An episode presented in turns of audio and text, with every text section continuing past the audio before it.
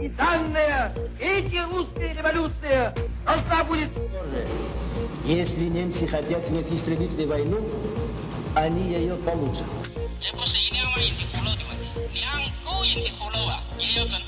La lucha armada es el único camino para la liberación. Patria o muerte. Le Nord, ils pourront gagner la guerre dans le Sud. Il y en a qui demandent mais où se trouve l'impérialisme. L'impérialisme, regardez dans vos assiettes. Quand vous mangez, les grains de... Repressing people of color all over the world and on a local level, the police, fascist police, repressing the white revolutionaries as well as the black. And the reason that this class over here has never did anything to get this class off his back because this is lower, this is upper, this is the oppressed, this is the oppressed. You asking me to confess to something? Ayer estuvo el diablo aquí, huele a azufre todavía. And the cheap labor taken out of these countries. These countries are not underdeveloped, they're overexploited. You're listening to Revolutionary Lumpen Radio. In this episode, we are rejoined by our beloved comrades Tara and Malik, where we go into a very informative deep dive on the Comprador class, a class not spoken about enough. So I'm just going to go ahead and dive right into it for you. I love doing this work, I think it's super important. So if you would like to support us, you can do so for free by subscribing on your podcast player, rating us on Apple Podcasts, for example, or Spotify. Another way to help us out that is completely free to do is just share this episode with a friend. If you do want more and you want to support us financially to increase our workload at a higher quality, please support us on Patreon at patreon.com slash lumpen podcast.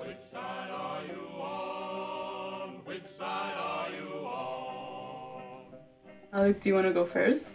No, after you, after you. Okay. My name is Tara. I'm from Palestine. I'm from occupied Jerusalem and occupied Jaffa. So, right, I'm located in Tiohtià:ke, which is known as Montreal on Turtle Island. My family was exiled from Palestine in 1948, and so I'm a Palestinian in exile. And right now, I'm a student and uh, I do some organizing, community organizing, and some mutual aid work at home. Awesome, awesome. I'm Malik. I'm from Britain and Senegal. Spent time in both nations, a few years in Burkina Faso.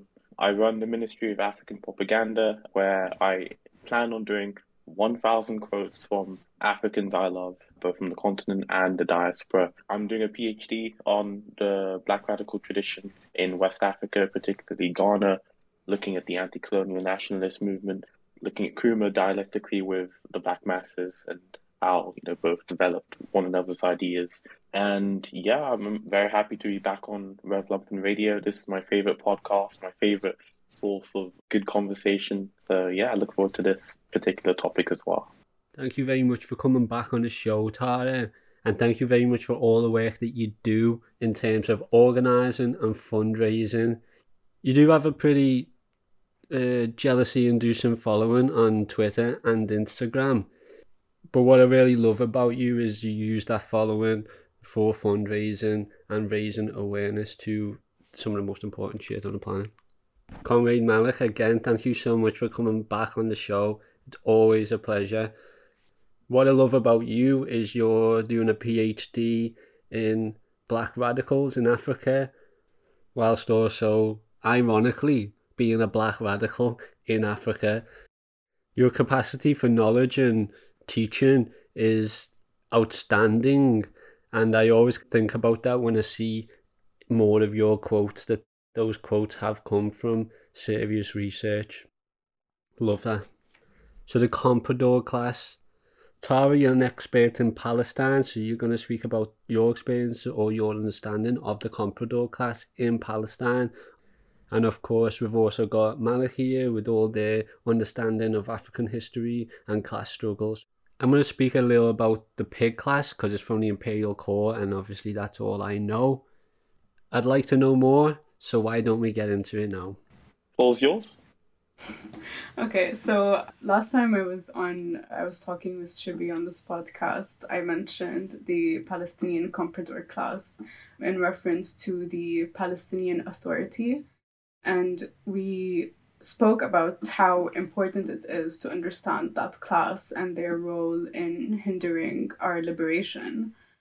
I sort of explained it like super briefly back then, but just to give like my understanding of the comprador class, according to to Chairman Mao and in relation to Palestine, it's it's the part of the national bourgeoisie that essentially gives up on the uh, national liberation struggle and sort of becomes the lackeys of the imperialists without really any state power. And so in Palestine, it's called the Palestinian Authority, but you know, it's kind of a misnomer because it's not like they have authority over anything. They're the comprador class. They don't really own any means of production, like uh, under colonialism uh, in Palestine. The means of production are obviously owned by the settler colonial bourgeoisie. And so even in their function as like a bourgeois class, they don't own the modes of production in the way that the bourgeoisie in another class society would. And that's because in Palestine, the, the, the main contradiction is settler colonialism and imperialism. It's not the class antagonism.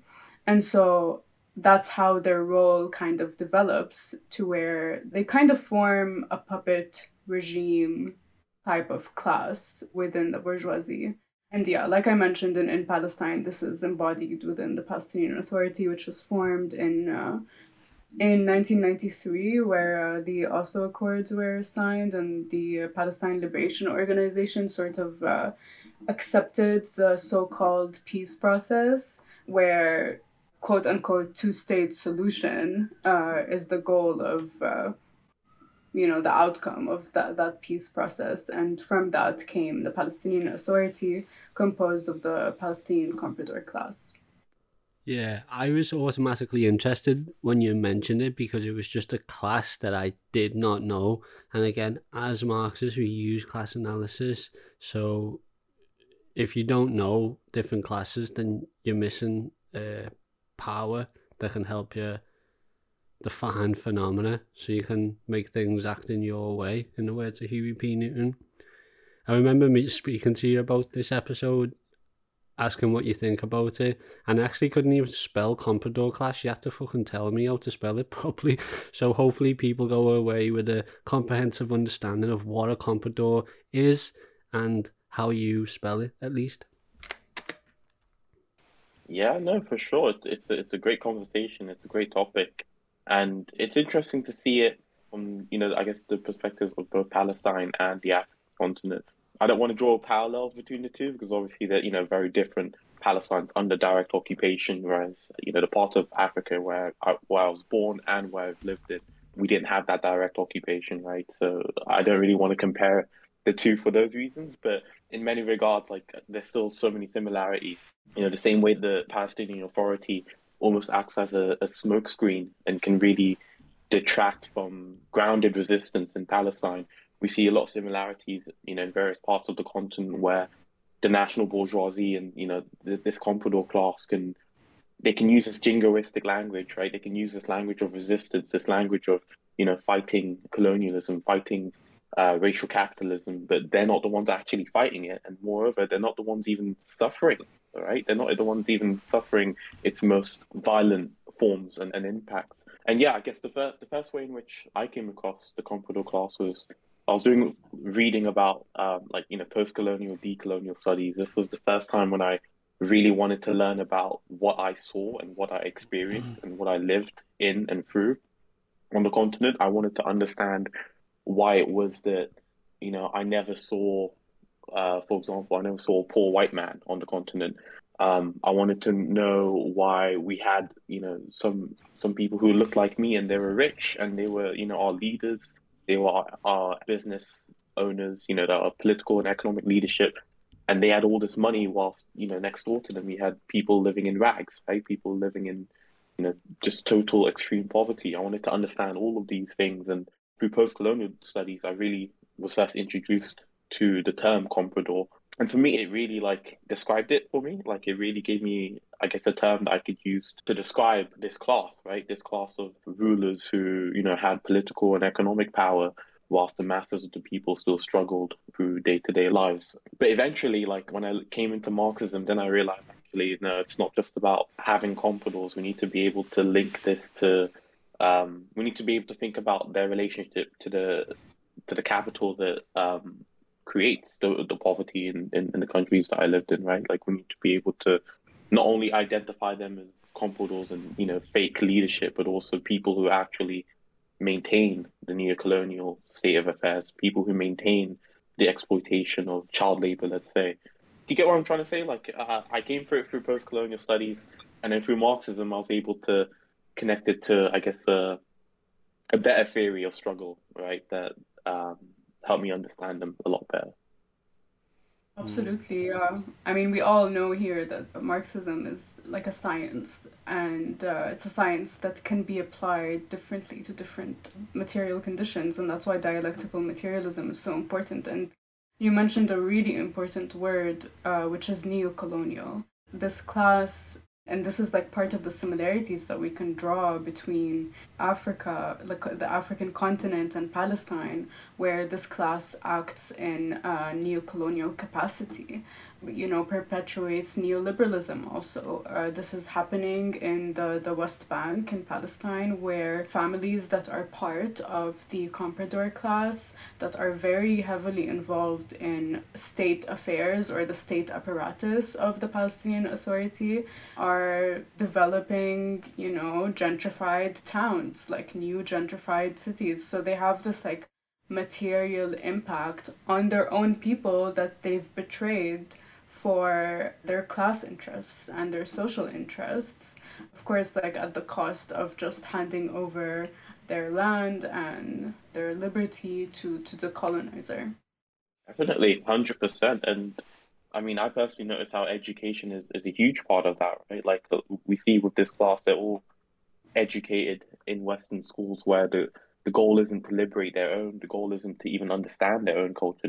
Really, in my opinion, the goal is to run away from their own culture and to run away from local knowledge and to try and replicate the West as much as possible. Right? Like that's what I notice, at least on the on the African continent. And I think Fanon writes a lot about this, right? About how you know the national bourgeoisie does exactly that. They they're they're just running and trying to really do the West in blackface on the African continent, at least in the African context, context, they're doing the Western blackface, and with that comes exploitation, right? With that comes exploitation of local land, local labor, local resource wealth, um, and I, I guess as a middle middle stratum class, they benefit from that, right? They stand to benefit from that.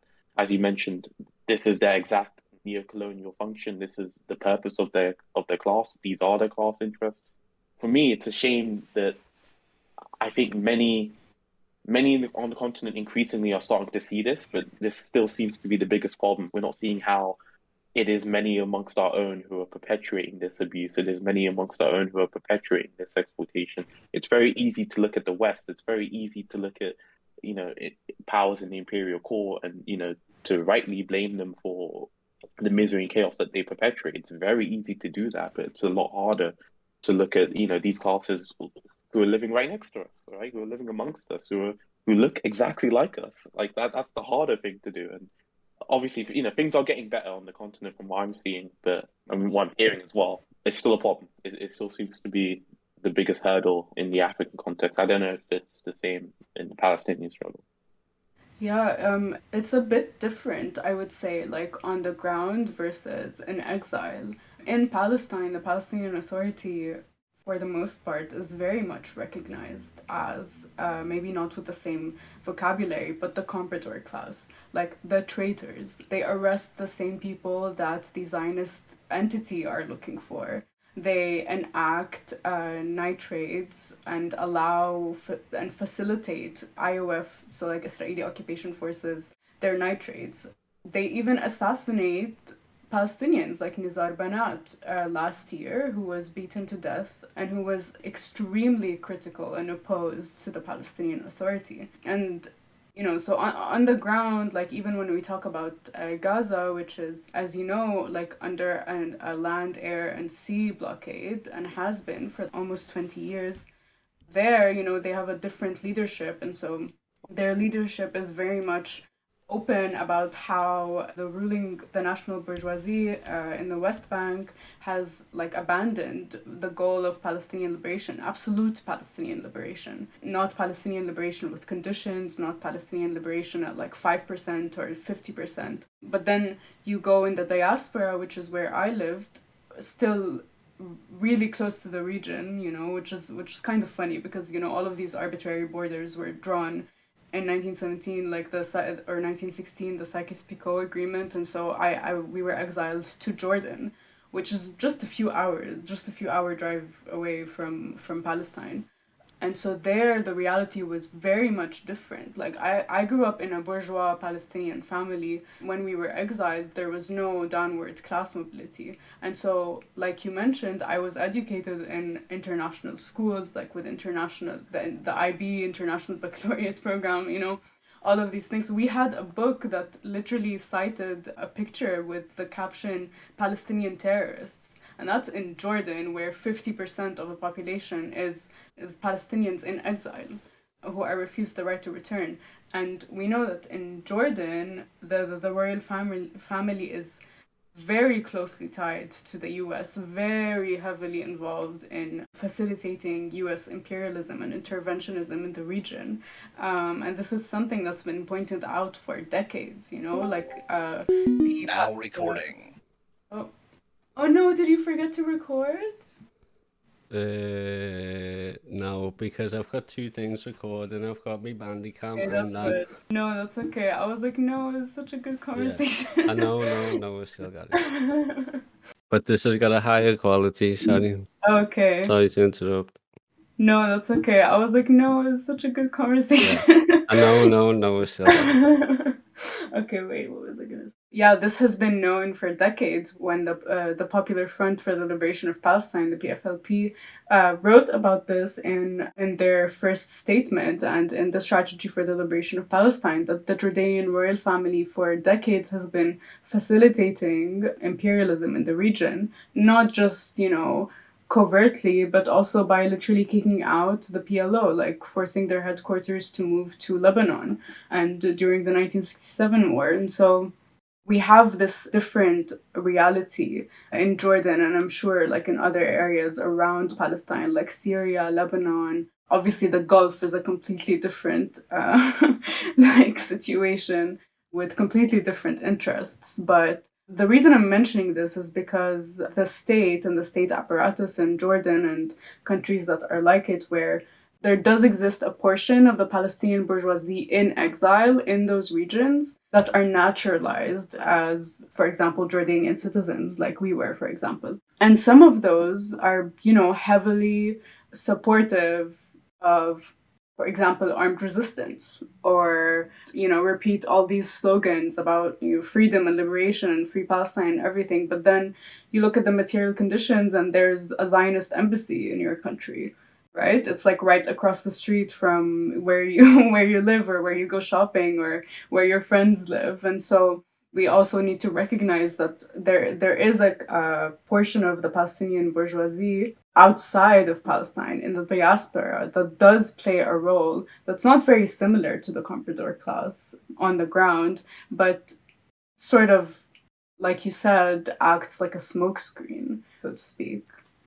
Yeah, that makes that makes sense. Mm-hmm. I guess it's. I mean, I have a question on that. The question is because I know in in the African context, the imperial powers tend to take one ethnic group to to pop up as the national bourgeoisie and as the comprador class. And I know that I've got a friend from Lebanon whose grandmother is Palestinian, and so I, I've learned a bit about Lebanon from him. And I know that in Lebanon things are quite sectarian, right? Like along religious lines. And eh, correct me if I'm wrong. I'm going to have to be corrected here for sure. But from what I gather, Lebanese Christians especially were propped up as a comprador class and as a almost like a like national ruling class by Israel and by Western powers, from what I understand. Is there a similar thing in Palestine as well? Is there perhaps a particular religious, I don't know, you know, religious or ethnic? Is it divided along any lines like that, as it is on in the African context or over in Lebanon? Yeah, that's that's a really good question. Lebanon is a very specific and also interesting case in that it's not super similar to how it is around like for example in Syria or in Jordan or in Palestine. And yes, like you're absolutely right. The the Christian right in Lebanon the phalangists were funded by the Zionist entity, funded by the US to even carry out massacres in Palestinian refugee camps in Lebanon. But that's a very different, even though, like I mentioned, they're so close in proximity, like just in terms of the geography and the location. It's a very different situation from uh, in Palestine or, or other areas in the Levant in terms of like sectarianism. I would say that the only sort of propping up, so to speak, of an ethnic minority that the Zionist entity participates in is the involvement of the Druze in uh, the Israeli occupation forces. And so they are a minority, but they are for the most part, completely aligned with the Zionist entity to the point of joining the army, enacting the, the colonial violence through the army. And so that's the only parallel I think that I can draw as far as I know. But yeah, Lebanon is, is a very, very interesting and different case for such a, a super small region. But yeah, the sectarianism there is, is intense. so we're here to try and hit the term Comprador class on the head, what it means, what it says about an individual and the consciousness, the position in society in relation to the means of production and social mobility. So obviously we're all going to have slightly different views on what it is and I think that's great. So why don't we talk about it more and try and get more of an at least accurate or more versatile understanding of the word. Sure, sure. So I have um, two definitions of this. I'm going to go at this from from both, I guess, a West African perspective, as I saw the comprador class there, and the perspective that I've seen in, in West London, where I spent a significant portion of my childhood as well. And I was telling you this, the the the, the West London one. So you were just like, so so yet, you know what this is? and I'm just like, what? compradors was speaking to my friends was speaking to just any normal person on the street right? Like they would refer to compradors as as, as something called a coon right? I was explaining to you what a coon is. It's very hard to describe it in nice terms. It's, it's not it's not a word you should use. It's not a word you should use. And you definitely shouldn't describe particular politicians as a coon unless you want to get in a lot of trouble. Yeah so a coon another word for coon is a coconut. Um the, it, the reason why they use the word coconut is because they are black or brown on the outside and white on the inside. And now that's not just a racial thing, right? That's also to do with class interests.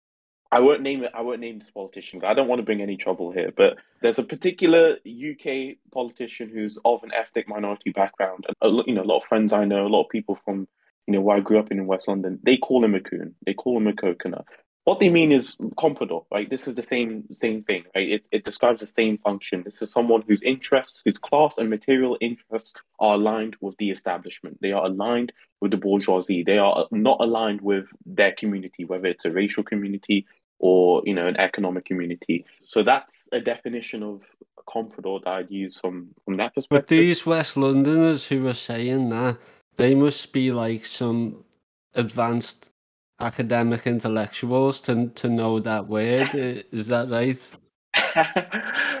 I mean, that's the thing, right? Like these these knowledges exist everywhere, don't they? Right? Like these knowledges exist everywhere, and I think the first time I heard the word comprador, I must have been like maybe twenty years undergrad, uni, right? First time I ever heard of it, but I knew what it was, right? Because I'd known what a coon is, I'd known what a, a coconut is. The word comprador just gave me a nice academic word for it, you know what I mean, that I can use in certain circles. But you know, the knowledge exists. Is it really that prominent of like a cultural understanding for mm, black people? I mean, I'd say in like post colonial, decolonial circles I've seen it used a lot, you know, but also there's valid critiques that, you know, these circles are a bit esoteric, right? Like they like a lot, a lot of these terms get used when actually we can use a lot simpler terminology that everyone understands and everyone actually uses in you know real day-to-day life and really this is what matters right we need we need words and theories and understandings and ideas that people actually know and people actually use. Because what is the point of knowledge if it's not going to be used, right? What's the point of knowledge if it's just to use in elite discourse, right? Like, so you're saying that there's a black outside and a white inside? Yeah, like a coconut, like an actual. hmm. It's super fascinating to me because the people who are identifying others as coconuts, they've clearly understand the contradictions between, say, black and white people or the struggle against white supremacy. And to hear that it's suggested that it's somewhat common is actually really surprising to me, to be honest. But obviously, it's great. So, anything else to add on, or do you want to share your second point? Yeah, I mean, it's it, it's it's a racial capitalist critique, right? I think, you know, it, it it's recognizing that in in racially colonized societies, whiteness is power. Whiteness is also can be economic power, not always, obviously, but as, you know, especially we, we see we see this, uh, this these terms used a lot more in America, where that distinction is a lot more pronounced. I I think, but um, also that's another problem. Britain is like a little America, right? Like we we, we borrow a lot from the US, where it might not perhaps fit in to this society as neatly. But yeah, the second perspective that, that I was gonna go from was yeah West African perspective. So I mean, Fanon covers a lot of this, right? Like the native, the the national bourgeoisie, or you know, Robinson talks about the in Black Marxism, the native petty bourgeoisie. They were well, the native native petty bourgeoisie were quite literally by function and by intention a comprador class. That was the whole point of them. They were meant to uh, perhaps lessen the costs of imperial extraction by having locals who you know aren't white, right? Like it, it costs a lot more. You know, if you're an imperialist, it costs a lot more to have a white colonist trained in a metropole and sent out to, you know, do whatever bureaucracy or you know whatever function needs to be done. It costs a lot more to do that than to perhaps train someone who's maybe mixed race or maybe is just fully black African. You know, to train them to do the same the same job, right? To do to play the same role, to to perform the same functions. You can cut costs by doing that. So you know, the whole purpose of the native petty bourgeoisie was to facilitate imperial extraction. They were a comprador class by design, by design of, of the slavery system and, and the colonial system in the New World. And we see the same on the African continent. We see the same in West Africa. We see these elites, these local elites, this native petty bourgeoisie who are given their power, they are given their roles, they're given their training, they're given their education, they're given everything that they have by the Western finance capital that intends for them roles as imperial bureaucrats or middlemen or you know like professional i don't know civil servants or whatever right? Like various jobs that facilitate the exploitation of local labor the exploitation of local lands and the expropriation of that capital and you know its uh, export to the imperial core so yeah there's a strong parallel there between the african context and the new world we see a lot of similarities with a native petty bourgeoisie reared for that purpose. Mm-hmm. You mentioned something super important, which is language and like how people recognize that. I think I also learned the word comprador maybe like I don't know, like three years ago when I was also in my undergrad. But I I recognized compradors just with you know different language, and people can people recognize compradors like you said with a with a different term, and so if I go to a Palestinian, I'm like, who's the traitor? I mean, besides the Zionists are not traitors, they're colonizers, but who's the traitor? They're gonna be like, okay, it's you know, it's Fatah, it's the Palestinian Authority, it's Mahmoud Abbas, it's you know, it's the people enacting settler colonial violence on behalf of the colonizers in Palestine.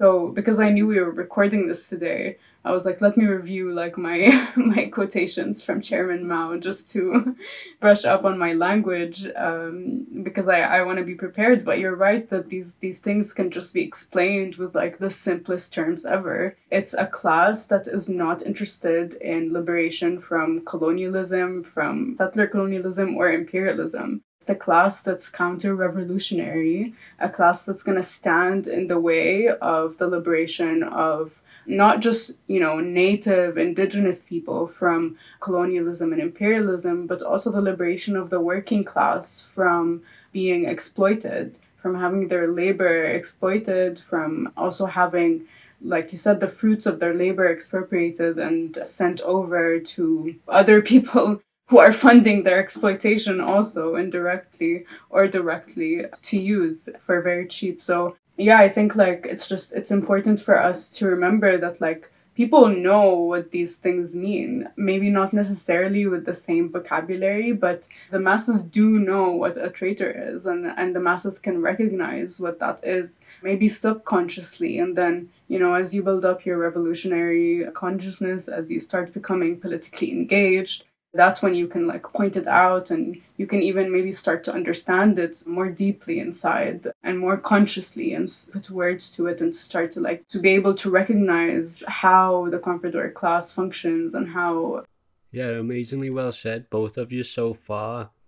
If i was to think about the comprador class like obviously as a marxist we think of like class consciousness and consciousness is a huge part of that like knowing your role in society, so to speak, like just knowing that you're just a worker, meaning you're just gonna have to sell your labor to a capitalist.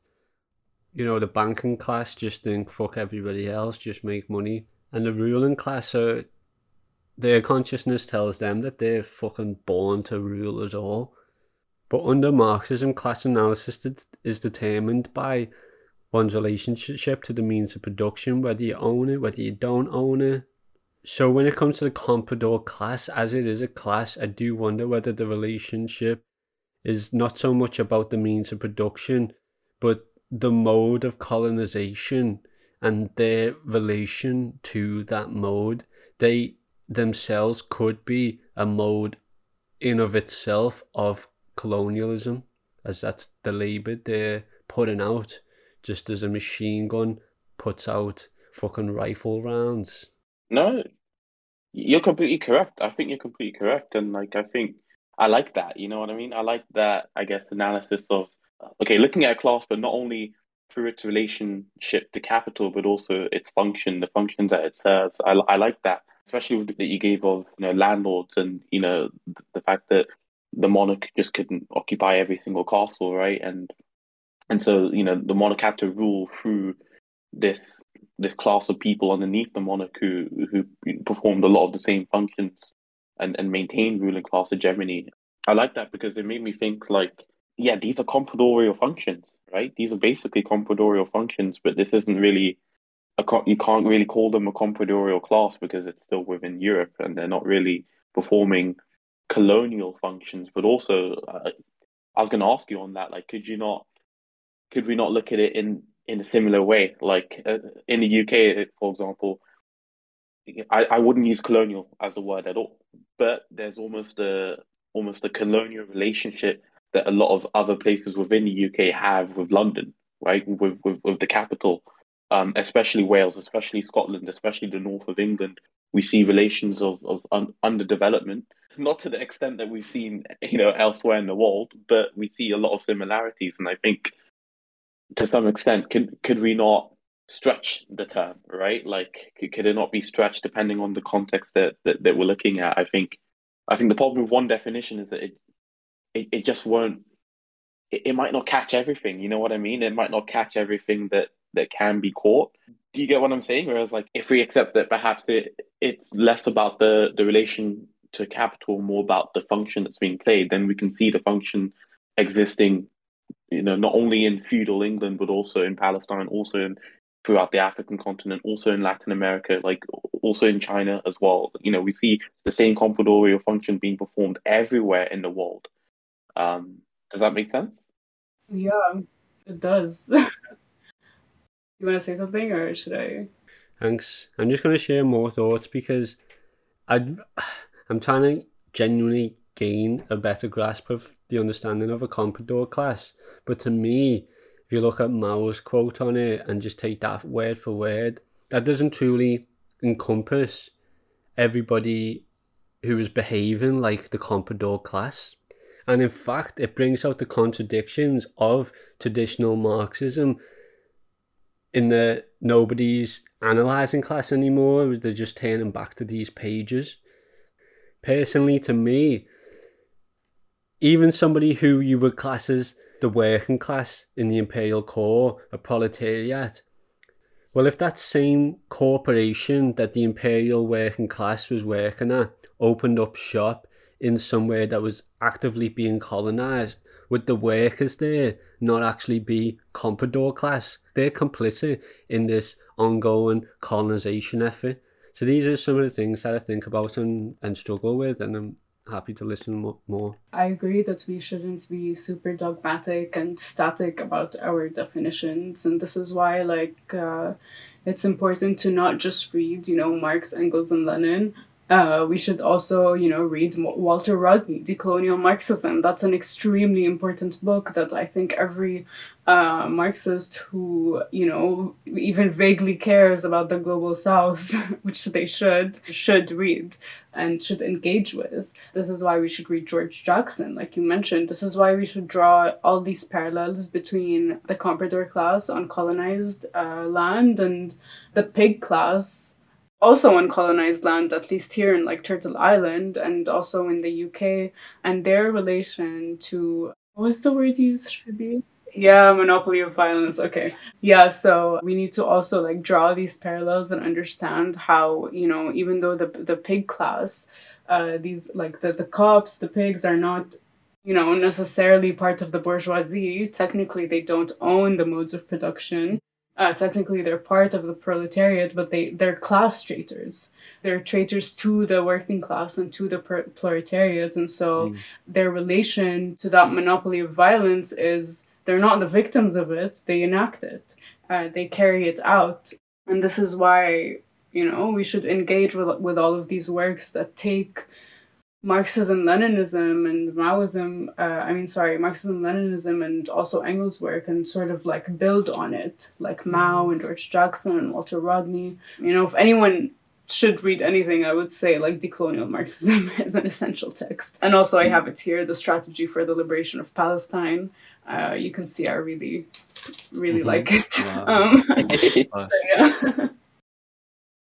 My definition of the comprador class would be counter revolutionary section of the national bourgeoisie that is not interested in any form of liberation from settler colonialism and imperialism and betrays the interest of their people and betrays their work for liberation for class and social interests. Yeah, that's awesome. I agree. Um, I think that you also just quoted pretty much exactly how Marxists would quote the comprador class. However, something I find funny and sad is I could not find anything to do with Marx or Lenin talk about the comprador class. I do believe that the comprador class was contributed to Marxism by the black radical traditionalists and Palestinians, people who were seeing these subjects in their lands during colonial efforts. I think it's important that we recognise that. I'm also torn between the comprador class because if you just look at the example there's the national bourgeoisie selling out to the colonialists, well, they can't be class traitors, but there's definitely compradors who are and are given a monopoly of violence by the right. state. They're already part of uh, part of the bourgeoisie, and so um, like the native bourgeoisie, and so I guess in that sense they're not class traitors, but uh, it's important to like make these connections, you know, to like draw these similarities and that's how we understand that you know this is not just an issue isolated to palestine and the palestinian authority like no this issue also exists on the african continent uh, it also exists with like racialized people here on Tur- Turtle Island, with the pig class on Turtle Island in UK and Australia, New Zealand. You know, all of these people who are enforcing and propagating that monopoly of violence, to use your your terminology. Amazing, yeah. Um, I used the term monopoly of violence again just to try and instill in people's mind that you know everything, nearly everything that people do, they're like coerced into giving the consent, and it's either outright violence or it's political, and and and like politics is just war without the bloodshed. So we're constantly steered um, and and made to do things and coerced, should I say, to do things that we wouldn't ordinarily do. But sometimes it's more blatant.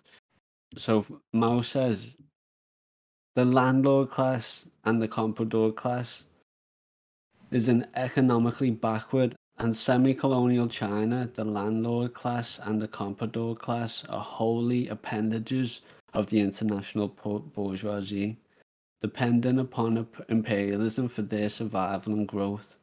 These classes represent the most backward and most reactionary relations of production in China and hinder the development of their productive forces. Their existence is utterly incompatible with the aims of the Chinese Revolution. The big landlord and big comprador classes in particular always side with imperialism and constitute an extreme counter revolutionary group. So just like he's basically categorizing compradors in with landlords, you know, just parasites on all the people, um, and just incompatible with the values of the Chinese Revolution, as you can imagine. Um, but also saying that it, it hinders her productive forces as well. So if you're producing all kinds or exporting all the time, and then you're not growing much yourself, on there's been highly academic studies in Western prestigious universities to understand the comprador class by applying revolutionary finance interferences and theories about the colonial legacy and its practitioners, the comprador. When I was googling like I was trying to find a direct quote from Fanon on the Comprador class, but I mean, like, there's so many university papers that are using Fanon's definition of the Comprador class to analyze this, to analyze that, and then analyze Fanon and things. But like one thing that I did find that Fanon actually said was pretty potent. And, and although it's a small sentence, I think it should sum it up what, what he meant. So the black skin on these compradors was masked by their complicity with the values of the white colonial powers. I think that that's a more politically correct term of what you said, Malick. Yeah, I, I, I think I, uh, yeah, no, and I cited that book as well, Black Skin, White Masks. Like he looks at a lot of the, the, the psychological impact that that I guess this compradorial function has on on, on these petty bourgeois individuals, right? Like there's, there's a mm-hmm. psychological impact on them too. Like capitalism impacts us all psychologically, it impacts our consciousness, and I, I would recommend that as a text as well. It's an interesting one for sure. Wow. Yeah, and the the wretched of the earth also. Even though it's not specifically about the comprador class, but I do think it's an essential text from Fanon. Mm. Definitely, definitely. I do find it super curious, and I would love it if anybody could tell me if Marx or Lenin did talk about the comprador class. Don't believe they did. Obviously, they were early on in the game, but I think the closest that they did come to it was talking about the labour aristocracy. But obviously, labour aristocrats are not the same as the comprador class because it's the aristocrats in the West that even drawn the borders for native compradors to emerge in colonized places in the first place. Mm-hmm. But obviously, I believe that the comprador class are the ones who are physically, psychologically, socially, culturally maintaining the borders that the West wants or want to create. Yeah. Yeah, I mean, even though they don't, or even if they don't, uh, to my knowledge, sort of mention it in the way that Mao does, for example, or Fanon, they do talk about reactionaries. They do talk about revisionists and they talk mm. about opportunists. And so that's why our understanding of uh, the comprador class developed also from Marxism Leninism. So even though they don't sort of uh, say it in the terms that me or, or Malick kind of explained for our understanding of uh, what's happening in Palestine and West Africa. Like, they do talk about reactionaries, they do talk about working class class traitors, they do talk about opportunism and dogmatism also. So, I think all of these are also like essential uh, things that uh, would like supplement our understanding or even maybe like be a foundation for our understanding of the comprador class. when it comes to colonized land. Tara, can I just ask you this question straight up because I did touch on it earlier and I'd love to know your thoughts. Because if you think about the Palestinian Authority, they've got to be comprador class, haven't they? I mean, they're not national bourgeoisie selling the country out to colonialists, but the people just living next door to other people who grew up in the same area as them. They're not particularly affluent. They could have been poor, but they'll arrest and kidnap and their own people whilst working with the colonizer Israel. So how are those people, like the people of the Palestinian Authority, not comprador class? The thing about the Palestinian Authority and the people that work for the Palestinian Authority and sort of like enact their violence or the way that I understand it without after not without but after being like extremely angry and emotional like you are um, about the Palestinian Authority and you know how horrible like you know just the most awful traitors uh, to ever exist you know for Palestine. I'm gonna mention Marx again which you know I just can't help but think of like his his writing on human nature and, and human capacity. And so he he writes and I'm, I'm I'm paraphrasing for sure but he writes about how sometimes human capacity can trump all forms of you know morality or ethics or empathy or sympathy or whatever because class and class and social interests are just at the core of what some people are seeking. So that's one way of understanding it. Another way of understanding it is some people are just super indoctrinated and they sort of end up there. But to be honest, when it comes to Palestine, I don't think that's that's a I think that's a negligible minority. I think that the the the people who are uh, indoctrinated into the PA state apparatus are very much a negligible minority because like you said like you know palestinians live under occupation. Like this is this is their life. They especially jerusalem and the west bank that are under military occupation i mean also in in the 1948 occupied territories that are known as you know so-called israel those territories are also obviously occupied. Like the Palestinians, they're also living under occupation. They wake up every day and see quote unquote Israeli citizens just living their life, you know. Also, not but also in Jerusalem and, and the West Bank and Gaza, like this is your daily life. Like there are IOF soldiers everywhere. There's checkpoints, uh, 700 kilometer long apartheid wall that's eight meters high and has, you know, soldiers with machine guns on like towers. This is where, like, I think it's really essential to understand human capacity for violence and also for being able to undertake the violence of the colonizer and just you know put it back out towards your own people and the way that I understand it is through class relations. There's also another dimension, which is working class Palestinians that are working, you know, administrative jobs for the Palestinian Authority. Similar, I guess, to how, like, someone who, like, I don't know, someone would be working like a government job for the American government, like just, you know, a rank and file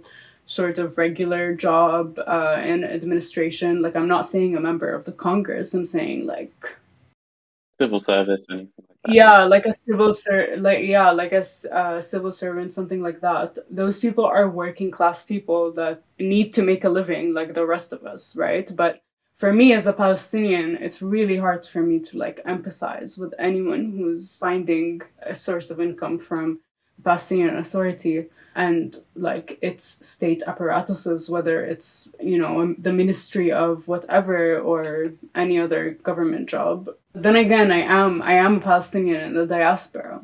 I don't wake up every day and I'm like faced with all of these you know acute representations of colonial violence and IOF soldiers and everything like that, and so I can't really completely understand what's going on there for working class people who are you know choosing to go down this route. But that's I think maybe like one of my flaws. And and if I can do some self-criticism here I need to I think work on understanding why that happens. You know this is why reading black skin white masks is is really important because the, the psychology of what happens is is something that Fanon who not I don't know why not many people mention is is a is a physician. Like he's a psychiatrist and really understands that stuff writes about. And so this is someone that we should look to for sure. For sure. Definitely. And like I want to add to that like I I should probably reread Wretched of the Earth because the first time I read it I think I just a lot of it a lot went through here went straight out there but I think there if I remember correctly there are case studies at the end where he's referring to particular patients he's spoken to and you know all of the I guess psychological disorders have been instilled within them as as a result of you know colonization in the Algerian civil war. And I'm bringing this up because I remember there was a particular group there. I think they're called the Harkis. And in Algeria, they were uh, quite literally the best example you get of a comprador class. They were Algerians who fought on the side of France during the Algerian Civil War. I read up up, up, up on them because I think I, I think I was interested in a massacre that happened afterwards because there was a lot of revenge that said befell them after the end of the war, and I was just trying to learn more about you know like why this class existed. You know what I mean? Why these Algerians fought against other Algerians? Why these Algerians fought for the continuation of colonization? And, and you know, if you know anything about French colonialism in Algeria, it was particularly nasty, particularly brutal, particularly genocidal like it, it was colonization in you know one of its more ugly more overtly violent forms and despite that despite this very naked violence they still sided with the french and i wanted to learn more about them and i would definitely encourage others to you know read up on on, on the harkis as a as a particular comprador class but the, yeah the, the reason why i bring them up is because again despite seeing this very clear obvious violence they still side with the oppressor and so there has to be something more than just class interest here, right? There has to be something more than just money here because I'm sorry, but you how can you see your own being butchered? How can you see lynching, right? How can you see the sheer brutal violence and side of it for money? I'm sorry, but there has to be more than money, right? Like it, it just has to be more than money. Mm. So it's very interesting in that regard, you know. Um, yeah, that's, that's yeah. what I wanted to add to that. That's yeah. come on, Tara. Yeah, you reminded me of a Palestinian traitor of the highest degree.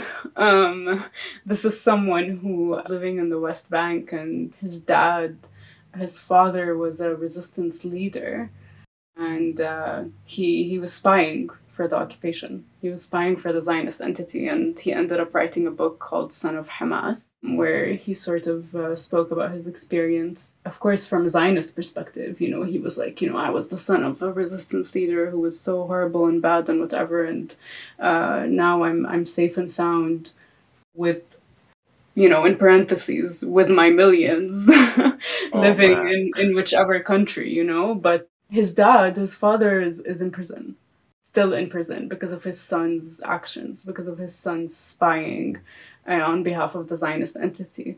Uh, and so this is this is a degree of, of you know, like you said, degree of of uh, of I don't know what that I just c- cannot understand. You know, it's it's really difficult to understand and really difficult to to like try in your head to sort of find a rationale for it. That's uh, that's not mm. just money and that's not just class interests. Mm. Mm-hmm. Yeah, great points, both of you. Thanks so much. Tara, bless you for your self critique. I'm sure it's not warranted. Thank you so much. I super appreciate it. I've learned so much. Um, I'm sure all of our listeners have. What's important is obviously if you're new to politics or whatever and you're new listening to stuff like this, you just need to realize if you're not being an instrument to humanity's emancipation, I can guarantee you you're being an instrument to its servitude. That's how much power the state has over us, the ruling class. It's not even just one state, it's like every single bourgeois dictatorship on the fucking planet would all collaborate with each other. Fuck. If we had a revolution tomorrow, fucking the United States, Germany, NATO, and all that, it'd fucking invade England, even though the people just wanted to be free. I don't think you're wrong. I think um, as long as we are not conscious and uh, we're not like politically engaged, that we are going to, you know, unless we we do engage with these contradictions and we do engage with our role, whether we're part of the bourgeoisie or we're part of the so-called like pig class or whatever, or we're just complacent people, you know, going through life, then um, then we are instruments.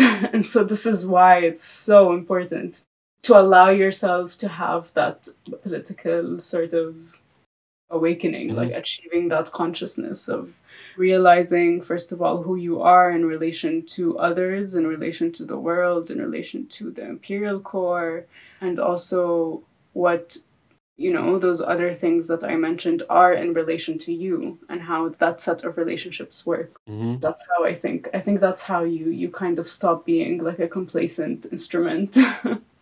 Yeah. No 100% like i i think uh, actually i'd even take that as the opportunity to pl- to, to to plug rev lumpen radio even because i think i think you know what stops us being instruments is information like this, conversations like this, you know, propaganda, ideas, these, these ideas being discussed mm. and published and shared, right? Shared with people. This what stops us being instruments because we are we, we are bombarded by bourgeois cultural hegemony. We are bombarded by white supremacist imperialist cultural hegemony. We are bombarded by these ideas everywhere, everywhere in all the TV shows we watch, in our films, in school, university, at work, in our conversations with people when when you know just everything every day every day everything it's all around us it's everywhere. We are bombarded with this. And so we need that counter hegemonic information. We need that we need Rev Lumpen Radio. You know, we need yeah. we need these these conversations. We need these ideas out there because if we're so heavily bombarded by you know this this bourgeois propaganda on, on this one side, we need that other side. We need that we need that counterbalance to tell us the truth, right? To tell us the, the reality, which is that we are instruments. We need this information to stop being instruments. That's why I'm saying like this is what makes this conversation important and all the other conversations on your platform equally important. Absolutely. Wow, oh my god, you're just so nice. You're just so honest and true, but you're also so nice. Um, honestly, it's it's extremely difficult for me sometimes because it is heavily anxiety inducing going out and being one of the only people on the fucking planet uh, to say that we need to do more, people aren't doing enough. It's genuinely unpleasant telling people, like dehumanizing them and telling them that they're just mere instruments. Do you know what I mean? I'm trying to use language that's effective and catches people's hearts and emotions. I hope that that translates. The podcast really is super important historically, I believe. And despite its importance, again, sometimes it's still struggle to work it because I'm highly uneducated uh, social scum. So, you know, it's it's tough facing that and putting it out there.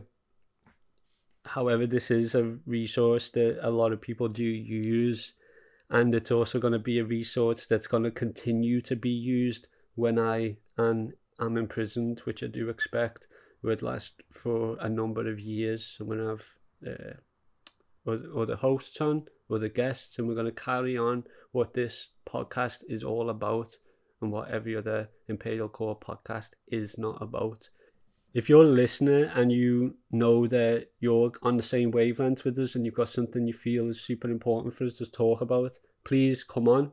Just message me on Instagram and then I'll phone you back and then we can discuss.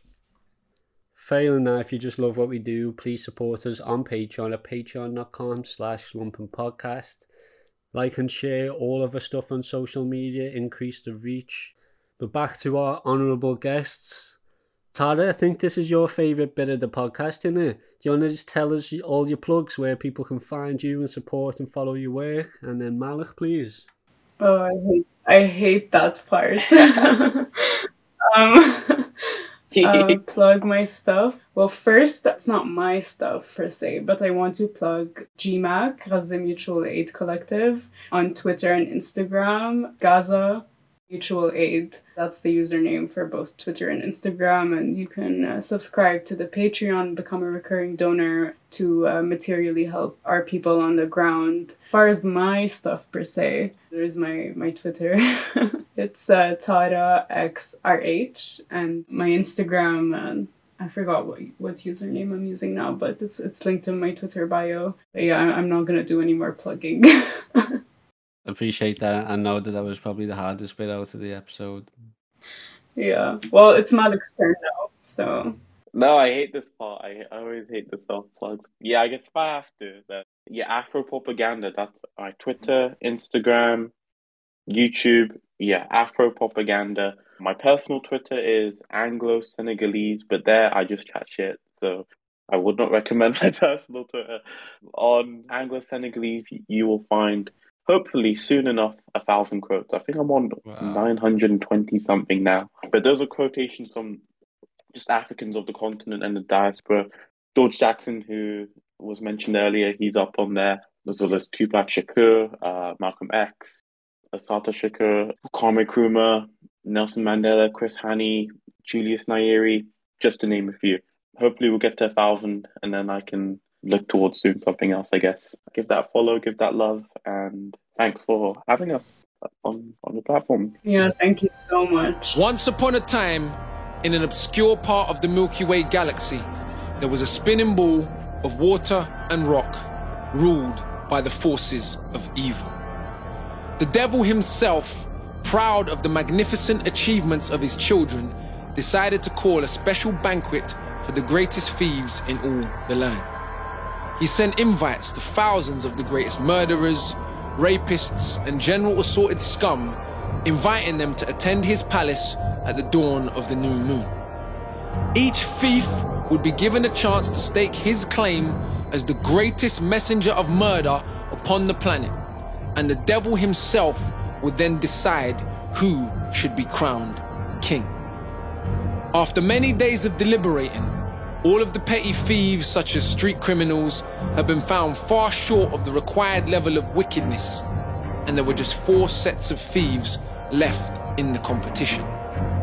They were the monarchs of empire, a cartel of bankers, the heads of religious orders, and the third world dictators.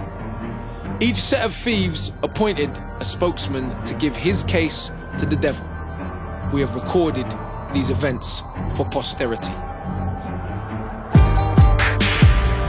Uh. Listen.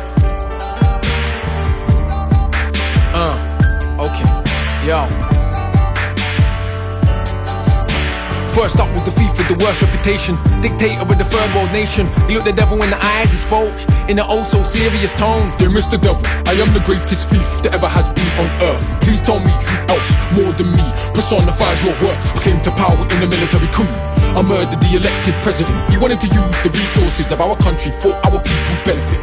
I proved the masters in the West I could kill my own people as well as the best. So I took over the so-called independent country when the foreigners left. Sent squads of death for those who would suggest in power should be the ones they elect. Erected a statue of the great man that raped our mothers, stole our lands. That's how little self-respect I have. Don't fight slavery, it makes me glad. Account in Switzerland, Rolls Royce, murder and rape cause I want new toys. Don't want a portion, a whole fortune. With that profit was a little bit of torture. Even outlawed my indigenous culture and language and history and taught our people to only worship colonizers and of course me.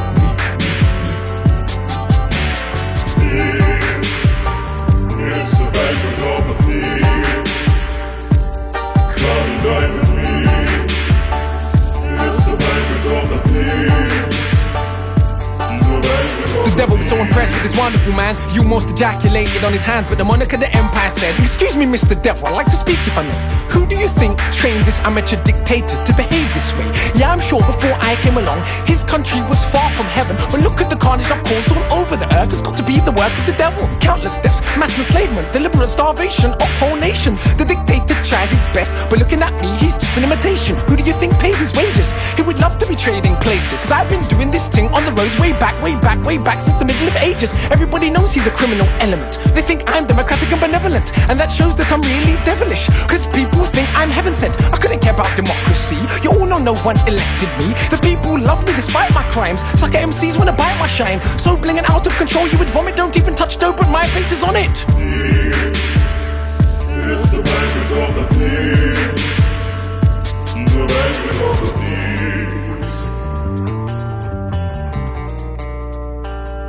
I'm a pervert, using the cloak of the clergy. Yes, I'm a pervert, using the cloak. I'm a despicable character. I use my position of authority and spiritual reverence. I'm a despicable character.